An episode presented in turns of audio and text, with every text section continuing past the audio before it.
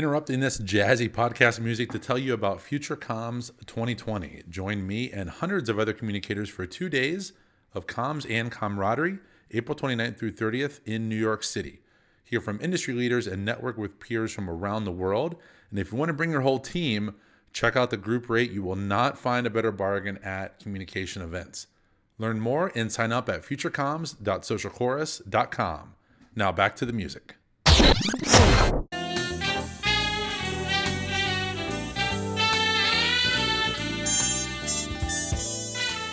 Culture Comms and Cocktails is internal comms served straight up. So settle in, drink in the knowledge, some shaken, some stirred, and maybe even some with a twist, and enjoy the top shelf guests I have lined up for you.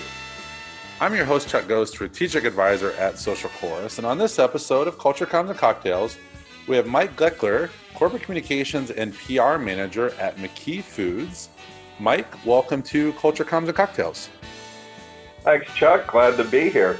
Thanks for the invite. Absolutely. Grab a seat here at the Culture Comms and Cocktails Lounge and let's get started. Now, for listeners, Mike, who may not know who McKee Foods is, but I'm sure at some point in their life they've tasted one of the company's products. Talk a little bit about who the company is. I would certainly hope they've tasted one of our products. We're number one in the country in sales volume. But McKee Foods is a family owned bakery. Uh, we're headquartered here in Collegedale, Tennessee, just outside of Chattanooga. Uh, last year, we celebrated 85 years as a company, uh, but what people are probably more familiar with is that this year we'll celebrate the 60th anniversary of our most well known brand, and that is Little Debbie Snack Cakes. And uh, we have additional bakeries in Gentry, Arkansas, and Stuarts Draft, Virginia. And we have a distribution center in Kingman, Arizona. And we deliver nearly $1.5 billion worth of smiles to America under the Little Debbie, Sunbelt Granola, Drake's, Fieldstone, and Prairie City Bakery brand names. Uh, we're currently led by the third generation of the McKee family, and the fourth generation is just really starting to to, uh, to develop their careers here uh, while they're learning every aspect of the business. So we're that quiet little company with a really well-known brand that most people seem to know. And I got to be on site with the team, and I did stop at the company store on the way out, and it was pretty cool to see uh, all all of those brands. And I had only seen Drake's before in a, in Seinfeld episodes, so that was pretty neat to uh, to see that. But even with you know six thousand ish employees, as you said, McKee Foods is still a family owned company. So I'm curious, as a communicator, is it any different being a communications professional for a family owned company? than say your counterparts who might work in a in a regulated environment or a publicly traded company does it does it look or feel any different yeah, it, you know, it does in a lot of ways. Um, the family becomes significantly more involved in, in the different aspects of the company because that's their name on the building. It's it's not you know generations that are that are gone past necessarily, but sometimes you know, and I have worked with publicly traded organizations, uh, uh one one very large one in particular, but you know, especially these days, more so than say 20 or 30 years ago, it can feel sometimes with bigger companies that you know, you're just keeping a spot warm in the org chart until the next person comes around to replace you and you've moved on. But um, you know, leadership changes can bring uh, sometimes some pretty wild swings in style and drastic changes in day-to-day work focus on what the prime communication rallying point is anymore. Um, with family ownership, we feel like we get some some nice stability, especially if the family is close knit and works well together, like the McKee family does. And with this, you get a true direction, true direction, or, or sort of a polar north, if you will, that you know doesn't really change. It's, even though you got external forces that sometimes swing you one way or the other or create turbulence, you kind of always know because you know the family personally. You know this is the direction we need to be headed. And how do you think that that having the the family be involved, like you said, many generations over the years, and providing that stability and guiding hand how has that influenced the culture? Because you've been there now about i think it's around 10-ish years. It'll um, be 13 the, in april. How, how, many? 13 in april. 13 in april. That's 10-ish we'll, we'll, we'll, we'll go from there. Um, right. how has the culture changed or is it still very much the same that it was when you joined uh, almost 13 years ago it's exactly the same, and I'd argue it's exactly the same as it was when the company started in 1934. The family is the culture. That's bottom line. And with the third generation leading this company now every day, I see the influence from the second generation leadership. Those two gentlemen have retired, but they're still around. They're still here often, and I interact with them a few times a year. So, I, you know, with that, I also see the influence from the first generation of leadership, uh, and those folks I never had the pleasure of meeting. Um, but I see it at work every day. In 1934, McKee Foods was founded. OD and Ruth McKee uh, embarked on this um, this project as as true partners, and each played to their strengths. OD played uh, the great role of, of the salesman, and Ruth was the steadfast operational manager. And her row was a particularly tough one to hoe as a businesswoman in 1934, but Ruth proved to be tougher than that, and she had to be because that first generation um, of company leadership was driven by uh, almost pure survival in the hostile economic environment of the Great Depression. It was survival of the company and survival of their young family. And you think about at times they lived in an apartment overlooking the bakery floor because that's what made sense given their situation at the time. Here they had this uh, plant that they were paying for. Why pay for housing when you could just set up a makeshift apartment upstairs? Um, so that drive for survival, conservative fiscal practices, curiosity, and invention, those traits were observed and absorbed by their children who worked in the business beginning in their youth. Uh, so when their sons, Jack and Ellsworth, took the reins and they capitalized on those family values, uh, those focused them to drive that next phase, which was innovation and growth, that saw Little Debbie skyrocket to nationwide distribution and status as the number one snack cake by sales volume. You know, today, the third generation, we see Mike McKee, Debbie McKee Fowler, Chris McKee, Rusty McKee, they're all informed by that same legacy. And collectively, those of us who work for them were informed by that same legacy. So we all function the same way today as they did in 1934, with an eye on being very conservative financially and uh, and with an eye on innovation. And so they, you know, this generation of McKees, I saw how their parents and grandparents valued people, and they they continue to nurture that very same culture to this day. Now, one could argue uh, that you know that long of a history could be an anchor, uh, but but it it really um, it it is in a sense, but in a good in a good sense, an anchor that keeps you uh, kind of um, where you need to be uh, during any kind of storms on the environment uh, in your environment. Um, but you know the the way the McKees operated, it's it's all those good things that we see every day that carry on and and uh, inform how we all work in our daily jobs. Well, and you took a word right out of my mouth as you started the story, which was legacy, which is there are a lot of family run companies that even though a new generation takes over, there's all kinds of changes with that generation, but it is that guiding hand and that legacy of the past generation, you can clearly tell that the current generation honors and respects and only wants to build on. And it sounds like even someone like yourself and the other people at the company uh, who aren't don't carry that family name still feel that that legacy and, and ownership and responsibility to the company. Oh, absolutely. I, I say it over and over that we have 6,500 family owners. That, that's all of us. Now, one of the reasons we're talking today is is last year in 2019, the team there at McKee Foods launched Mix. So I'm curious. I mean, I've got I I kind of know the story, but I want to hear you share with us. Like, where does that name come from, and what were the initial goals and objectives of launching this new internal comms platform for those 6,000 plus McKee Foods employees? Yeah, I I think it's a funny story because I, I tend to be one of those people. My brain automatically says it's got to be clever, and the more clever, the better. And so Mix was one of the first names our team suggested, but in my head, that was too easy. It was cheating. You know, um, Mix makes too much sense. But the more clever I tried to get with it, and the more clever I encouraged the team to get with it, the more keep it simple, stupid was banging me in the head. And it came down to the fact that uh, really at the core, we as a company and we as individual workers are more than a world class manufacturer of snack cakes. And at our core, we're a family bakery. Uh, our corporate logo even says so McKee, a family bakery. So whether you drive a forklift or a semi, or if you studied accounting, engineering, or communication, whatever, what we are at the end of the day is we're bakers. Our job is to bake product and put smiles on the faces of consumers across the country, and that's it. I contribute to that, and I think of that story of of the janitor at the uh, Johnson Space Center, and when the president walked through and asked, uh, you know, what his job was, he said, "I'm putting a man on the moon." I, I think, I think like that. I think that's the way uh, we are here. We're all bakers, and in the end, the core of baking is having the right mix, and the change of that mix changes what the end product is. So, and it's you know, again, it, also speaks to being a very real way for employees to be more engaged in the communication process in ways that they absolutely never were.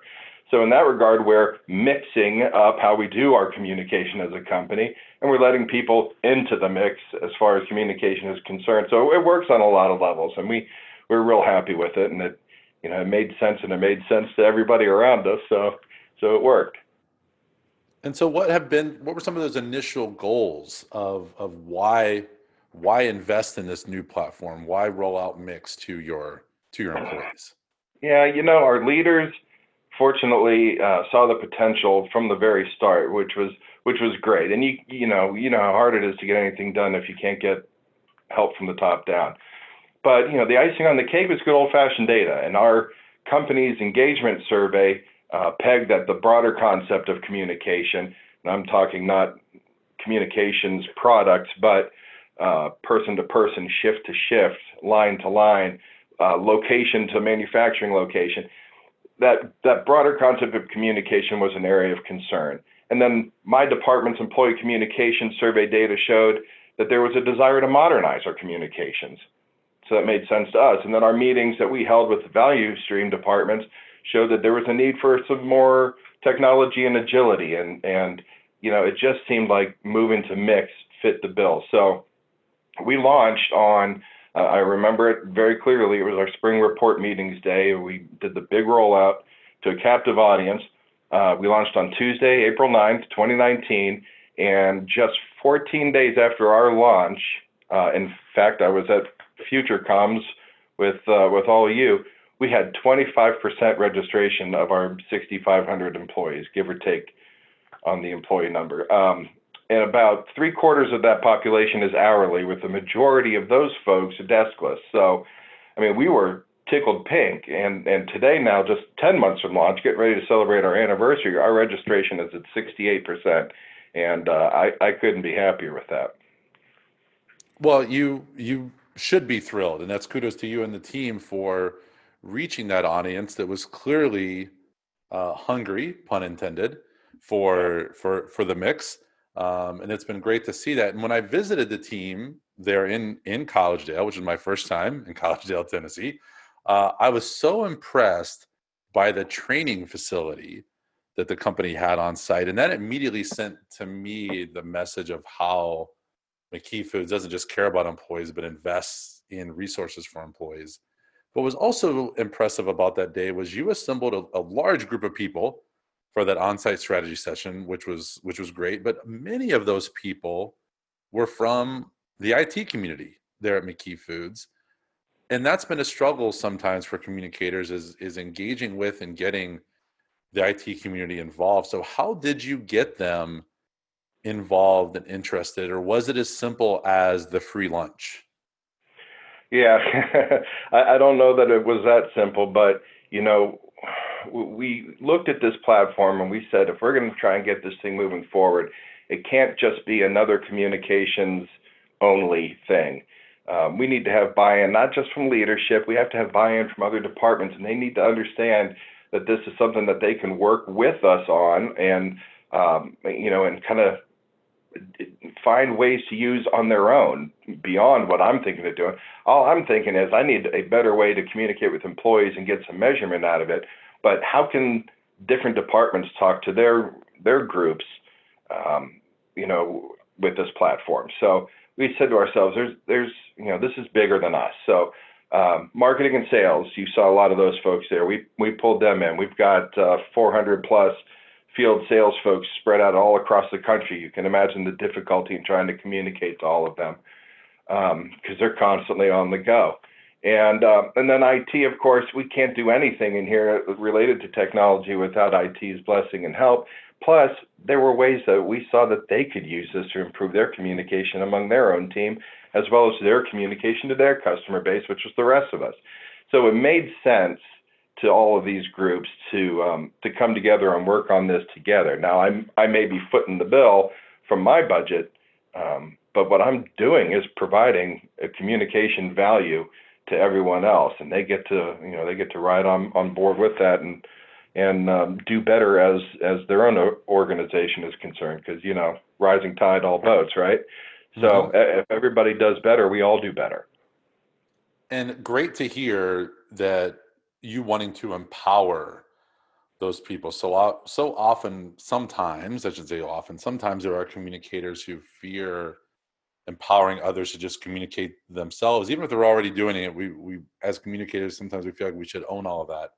So that's great to hear that um, you guys are empowering those other teams. And beyond that that empowerment what has been the general response to mix from leaders from those frontline workers? I mean it's april so it's about 10 months ago was that was that launch. Um has has it changed anything there at mckee foods? Like what what's been the response well, I think we'll get a better idea. We're getting ready to do our engagement survey again, and and I want to see I want to see if that move that needle moves on communication uh, from last year and the year before.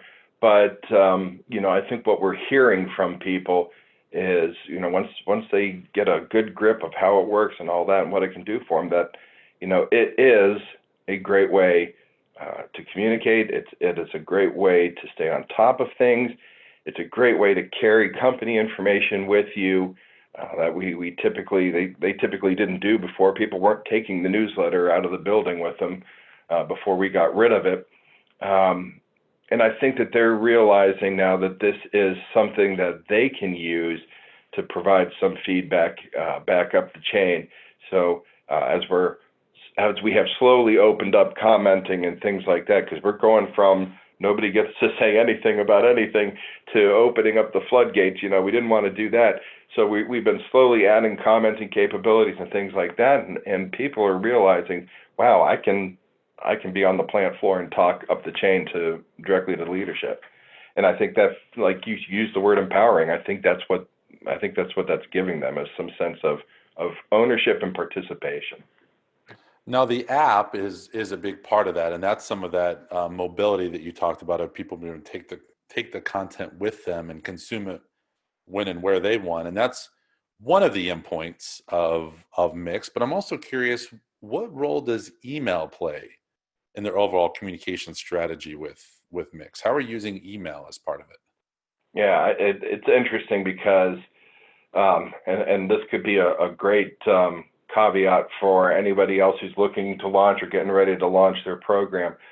Uh, we were so focused on the coolness of having the app that uh, we completely missed the mark on um, on pushing the capability of desktop access to the to the platform. So we were yelling, "Get the app! Get the app! Get the app!" And then a couple of people were saying, "I don't want an app. I don't want another app." I'll never use an app. You know, I just want I, I just want my information at my desktop like I used to get. And it's like, oh wait a minute, you can do that too. So don't forget with the newness of the app that the desktop is a big part of that, and uh, and a big part of the desktop is getting those uh, email pushes because that's how our folks were used to receiving information before. Was I, I would put some sort of electronic newsletter together and uh, send an email that says, "Hey, it's available. Click here." And um, so now we're we're kind of back to that. But you know, when people are at their desk and they're busy and, and doing what they're doing, it's easy to miss things if we don't uh, if we don't push email. So our use of email is growing and growing. Um, you know, for us, one of the core tenets of McKee Foods uh, these days is is uh, listen to the system. Yeah, so to oversimplify that, don't hand somebody an apple when they're clearly asking for an orange. So we have spent this first year learning how employees want Mix to work for them, and that's what we want. This is a great tool for us as communicators. It does us no good if the users aren't happy and aren't using it. So they've told us email is relevant to them when it comes to communication, so we're using it more and more. Or don't give someone a Swiss cake roll when they want a zebra cake. No, don't. That's right. two different things. yeah, it it, it's very much a, and it, it's kind of cliche at times to hear, but it is very true about meet people where they are. Uh-huh. That they, if some people want to be on mobile, and that's awesome. Some people want to still be on desktop and get email, and that's great too. It's about keeping them informed. So yeah, people do get excited about the mobile app because that's something new to the organization. But there are those people that get just as much benefit by the the old tried and true you know reading it on their desktop getting that email summary of stories that are in there. So it's great to hear. It's not surprising that the app was was kind of the focus because that's the fun thing but it's great to hear that the employees spoke up and you guys have delivered on that. Yep. Now one of the more clever channels inside mix is called snack chat. It's a very nice play on words there um, what's some of the content that's been shared by employees in that channel that's turned into something bigger than just their share? Like, what has it helped uncover new stories? Has it turned into anything else as a result? Um, you know, I'll, I'll, say that our original goal for Snack Chat was a little different than than the space it's become today. Um, we originally saw Snack Chat as an opportunity for employees to kind of run wild and free. It was going to be the sandbox where they could just just play. It was their channel. They owned it. Uh, and then our heads as communicators um, working on marketing this whole new thing, this whole mixed platform to everybody, you know, we wanted Snack Chat to kind of be the neon hot donuts now sign that brought you into the door. Um, so to a degree, it's still that because it's kind of the fun side and the playful side of mix. Um, but it's got a little more direction from comms than originally um, was was planned. And so what we do is is we'll put out suggestions to employees. What do we want to see from them? And and we let them flood us with content. So we'll just ask simple questions. What makes you happy today? Um, or at Thanksgiving time, what are you thankful for? Um, but you know, give us a photo of it. Uh, so we get a lot of family photos and stuff like that. So what makes you smile? You know, we'll, we'll get the occasional cat and dog picture. It's great. Whatever. People are proud of their their kids, their grandkids, their pets, and we're giving them that platform that we didn't used to have before. Um, you know, to to to post their personal photos. So at the same time, we'll we'll say, hey, uh, send in some company picnic photos from you know the the big day down at the amusement park and you know we'll just get hundreds of them and, and you know you can take your time and look through them and find your friends and whatever. Uh, so the way it's set up now is we ask for something and and they submit and they never seem to let us down. And there are some more than others who are who are just uh, absolute avid contributors. And so it's fun to get everybody more involved and to make it a more participative environment than it's ever been. And when you look at mix in 2020 as you said here in a, in a few months you're coming up on the on the one year anniversary of the launch. Yeah. what are some of the goals you have? Whether that's very personal goals from you mike of what you want to see mix become? Or do you guys have some objectives from a, as a team standpoint of what mix in 2020 is going to going to look like? And we're finding all kinds of things that we can do with it that i don't think we ever envisioned before. And we're using it as a platform to run some surveys, and we're uh, we're actually establishing an outside of our firewall uh, website uh, that's going to be more of a repository for um, documents and photos and things like that, so we can try not to bog the system down too much with the fun and playful stuff. Um, you know, we, we had some folks who said, you know, the, cat and dog photo is pushing this important news below the fold you know so we get that. So that's what it is. It's build on the foundation improve on the services mix provides. Like i mentioned before listen to the system. This is this is not my app. This is every employee's app. And if it's not working for you it's not working for anybody. So it's a matter of fine tune. And i've told the team i said we're never going to settle into a groove with this thing and there should be no desire to listen to the system plan try things, reflect, and repeat. And then my personal goal is I'll always chase 100% regist- registration, and that's just I'll never get there, uh, but I'll chase it. I'll chase it until the day I'm gone. You said it again. That listen to the system. That's that's yep. such a great, such a great uh, lesson. And though I agree with you, getting that 100% is a tough one. The fact that you've, especially with a large manufacturing workforce, as you mentioned, you've got truck drivers and, and other people whose jobs just aren't at, at a desk. To get that type of registration number is great. And I'm sure that as you continue to develop the content and get more people in there, um, that that number will will only go up. And now, the next one I've got for you is a is a is a two parter, and it goes back. You had referenced that uh, you were at uh, FutureComms last year, and I expect you to be there again at FutureComms 2020, Mike. But what would you say to someone who's perhaps a little uncertain of attending 2020, or or is it worth the investment in time to to go to FutureComms April 29th yeah. through 30th in New York City? Pull the trigger. That's all I can say. Pull the trigger. Book the trip. Um, in fact, you may not see me this year because there, it's such a valuable experience. I may send somebody from my staff so they can get the experience. Um, you know, it isn't just networking; it's a knowledge base in and of itself. And and Tom Hunter and I were the ones who, who went last year. We got so many ideas from those two days, and uh, it was just an, an amazing use of time. And the caliber of presenters was absolutely second to none. Um, I mean, honestly, I can see FutureComms becoming the annual IT gathering for communicators. I said that to Tom last year, and I believe it. Uh, I'm looking at it. I, I don't know. Maybe I just need to budget for more people to go. But uh, I, I hate to give up my seat, but I know that there's a great opportunity for growth for somebody in my staff. Um, so we'll see. We'll see. Maybe I'll maybe I'll make my way out there. Well, there's there's a great group rate, uh, Mike. So there's really no reason not not to be a part of it. And you get maybe you guys can get on that corporate jet you were telling me about to get oh, up, up if, if I controlled where that thing went, my life would be different. now, uh, uh, more on a more personal note, uh, at FutureComms last year, you told me about this group of employees, and I've completely spaced on the the name of them. They get to taste test uh, some of the goods there from McKee Foods. Remind me what what they're called. Yeah, they're the taste buds. Taste buds. That's it. That's such a good name, and I can't believe I forgot what that was. yeah, oh, yeah such a good name. They get to uh, enter into an annual lottery to have a seat on this group for the year.